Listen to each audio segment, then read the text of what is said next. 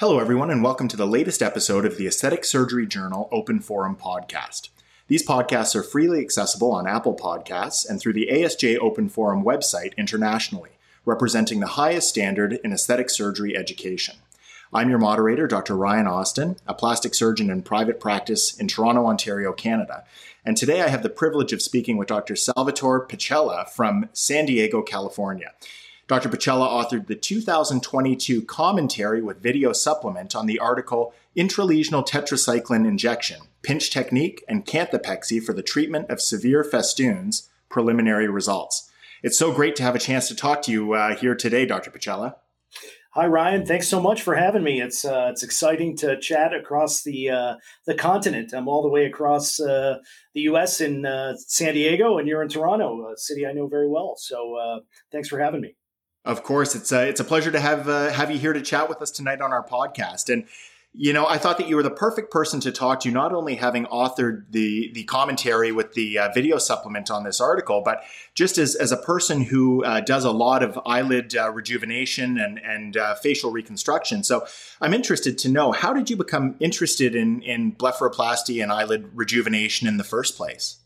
Uh, that's a great question, Ryan. Um, so, you know, I trained at the University of Michigan, and we had uh, what was called an integrated program where um, during our fourth year, we had somewhat elective uh, rotations that we could do um, with various subspecialties. And I had always been interested in eyelid surgery uh, from early on in my residency. And as it turns out, I was scheduled to do a rotation in oculoplastic surgery. However, they got that got yanked at the last minute because I had to cover some other service. So I went went into my my fellowship without the intention, without the uh, the benefit of having a good oculoplastic experience. And one of the um, so part of what I was seeking when I was looking at various fellowships was a lot of experience in in tough eyelids or rejuvenation eyelids or in reconstructive eyelid surgery. And that was found extensively at Paces Plastic Surgery. So I had the opportunity to train with three masters in the eyelid uh, Foad Nahai, who you know, of course, who's a fantastic mentor, mm-hmm. um, Dr. Sonny McCord, who is a oculoplastic surgeon, ophthalmology trained,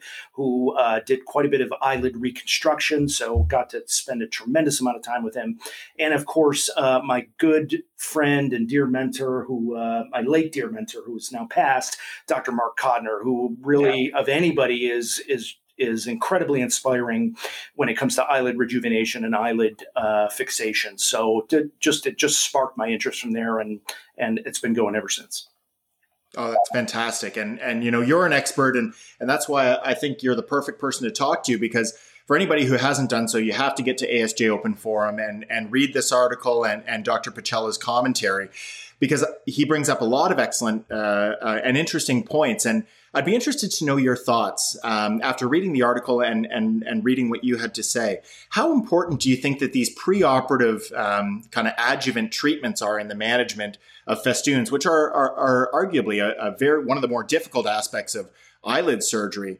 Because the patients in, in this preliminary study underwent surgery eventually after they had the tetracycline injection. So are these pre-treatments really impacting the outcome, or, or do you think it's more dependent on, on just a well-performed surgical procedure for the lower lid? I, I think that's a great question, Ryan. Um, and I would say that, you know, of any aspect of lower eyelid rejuvenation, uh, work around the prezygomatic space and the lower lid malar bags is exceptionally challenging. And I, I have personally found that any of the non surgical treatments usually leave patients um, dissatisfied. So, um, you know, it's interesting. There, the techniques that the authors use, the tetracycline injections, um, and eventual non-surgical treatments, but I, I, think they they help a little bit. But but to me, the gold standard is absolute surgery, and of any part of the face, I think this makes the most anatomic sense. And and I'd kind of like to expand that a little bit, if I if I may. Um, you know, I think the key really to understanding how to treat this this area is to really understand the anatomy.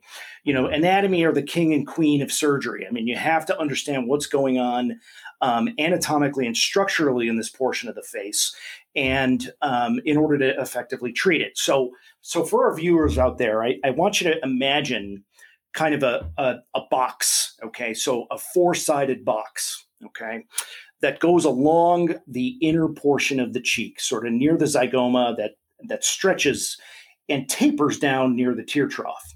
And so this box, if you think about the front part of the box, the front part of the box is is made up of muscle and skin. So what we call the anterior lamella, obviously. The posterior, the back of the box, is made of bone or periosteum. And then we have a lid on the box and a bottom portion of the box. The upper portion of the box, the lid, is the orbital malar ligament. And there are various and different names for this. It's been kind of named and renamed in the literature over the last 20, 25 years. Some refer to as, as the orbital or orbicularis retaining ligament. Others refer to it as the orbital malar ligament. It's essentially that membrane that goes just beyond the front of the orbital rim. So that's the that's the area that you you have to get into there in order to get to the prezygomatic space. The floor of the box is another ligament that's called the zygomatic cutaneous ligament. The the the ZMC ligament, if you will. Um, and that ligament is oftentimes a ligament that's ignored when it comes to facial rejuvenation. So the big issue here is without in, without releasing any of these ligaments, it's exceptionally difficult to try to get any rejuvenation in this region because these ligaments go from the dermis all the way to the bone. So if they're not released, it's going to create a potential space in there. And I think that's where a lot of the injectables have failed in the past.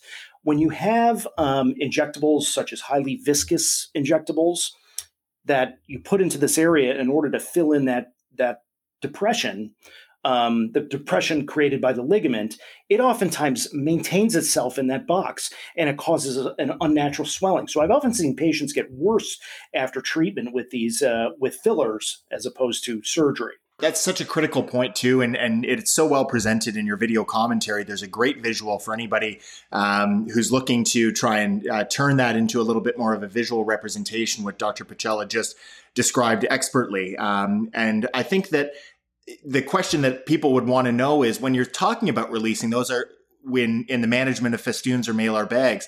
Are you doing that directly? Are you doing it, um, as we've heard uh, some authors or, or, plastic surgeons describe, um, kind of with uh, with that injection, or trying to release it by passing a cannula through it multiple times? Or are you actually cutting or releasing that directly off the bone?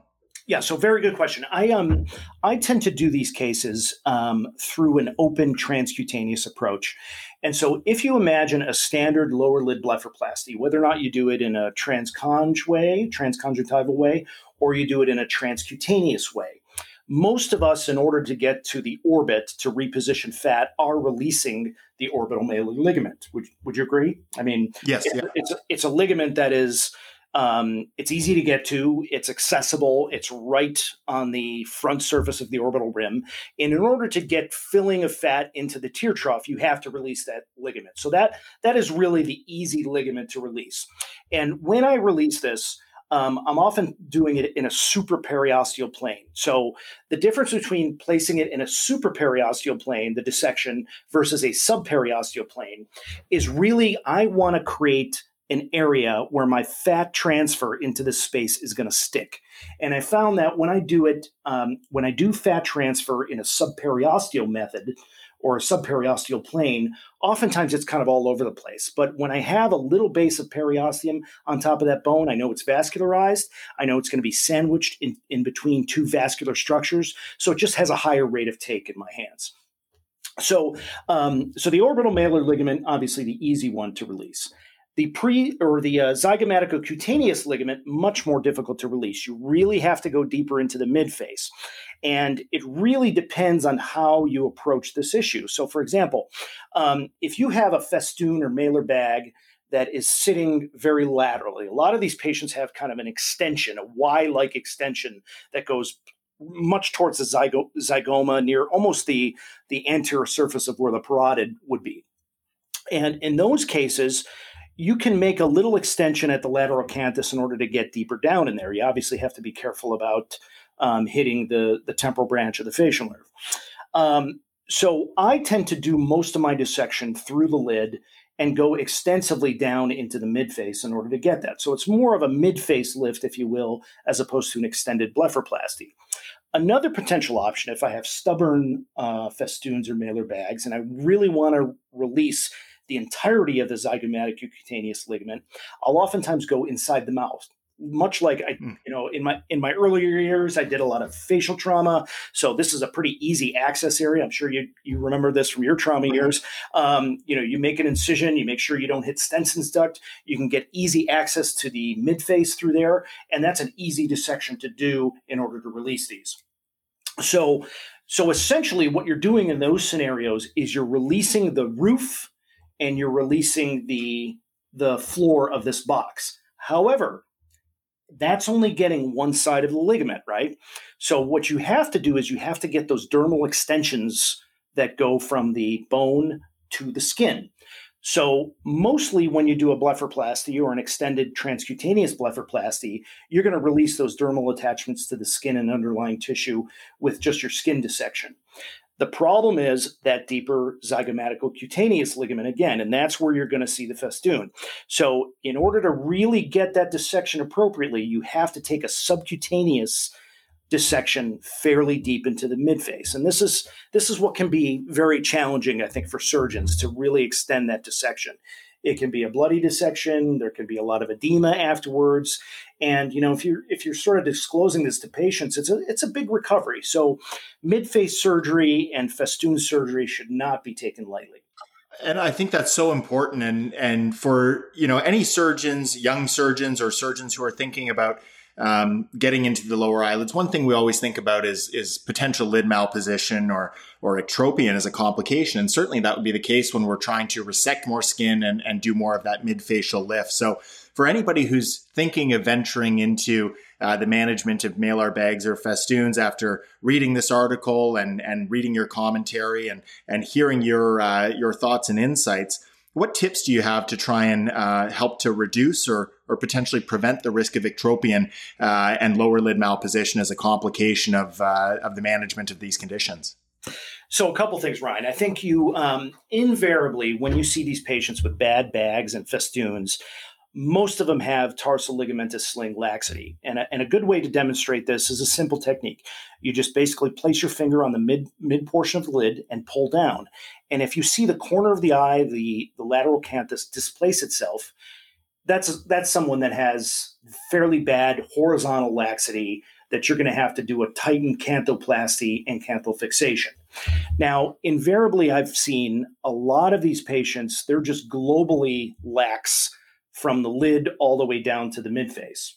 And so it's rare for me to just simply do a canthopexy alone or a lid suspension stitch. Many of these patients require horizontal lid shortening or a formal tarsal strip or a formal canthoplasty. So I think the key to that is horizontal lid shortening. The second key is the fixation. Many of these patients have been operated on multiple times.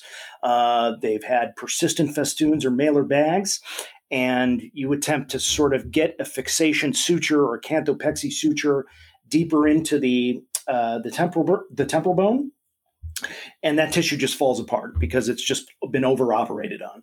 So I think in order to really have effective lid fixation, you have to understand how to do a drill hole canthopexy.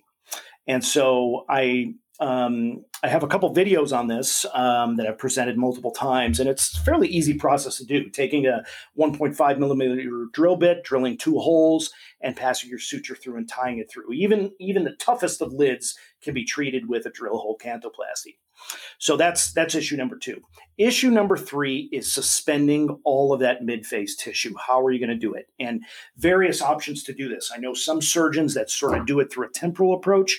They they have midface endotines that they use. Um, in my hands, I haven't found that effective necessarily. Many times, what I do is um, I'm doing a lower lid procedure in the context of a mini brow lift. So, um, it, oftentimes in men, I'll make a little small incision in the hairline and elevate in the subcutaneous plane in an effort to get some of that lateral brow in a higher position. The reason for that is we're going to be tightening up the midface skin. And if you tighten up that midface skin and don't do anything to redrape the, the lateral brow area, what's going to happen is you're going to get a fold in that position and it's going to look very unesthetic. So I like to kind of redrape this in the context of a mini brow lift. And so if I'm taking a deeper suspension suture, say with a PDS suture, I'm going to tie it in through um, that lid incision, that canthal approach or the lateral canthal approach incision, and I will oftentimes pass it up into the brow incision in order to secure it to the temporal fascia. Um, I oftentimes do various additional sutures along the uh, zygoma rim in a safe position to the periosteum as well. So I think you know it's a it's sort of a pant pant uh, and suspenders or belt and suspenders type of fixation. You got fixation at the lid, you got fixation at the midface, you got fixation at the the temporal um, fascia. So the more points of fixation you have, the better longevity. Well, thank you so much for sharing those expert insights, Dr. Pacella. And we really appreciate you taking the time to join us on the podcast here today. Thanks, Ryan. My pleasure. I really encourage everybody to head over to ASJ Open Forum online to read this article and also to read and view Dr. Pacella's commentary. Make sure that you subscribe to the Aesthetic Surgery Journal Open Forum podcasts in Apple Podcasts to keep up to date with all of the latest content from ASJ.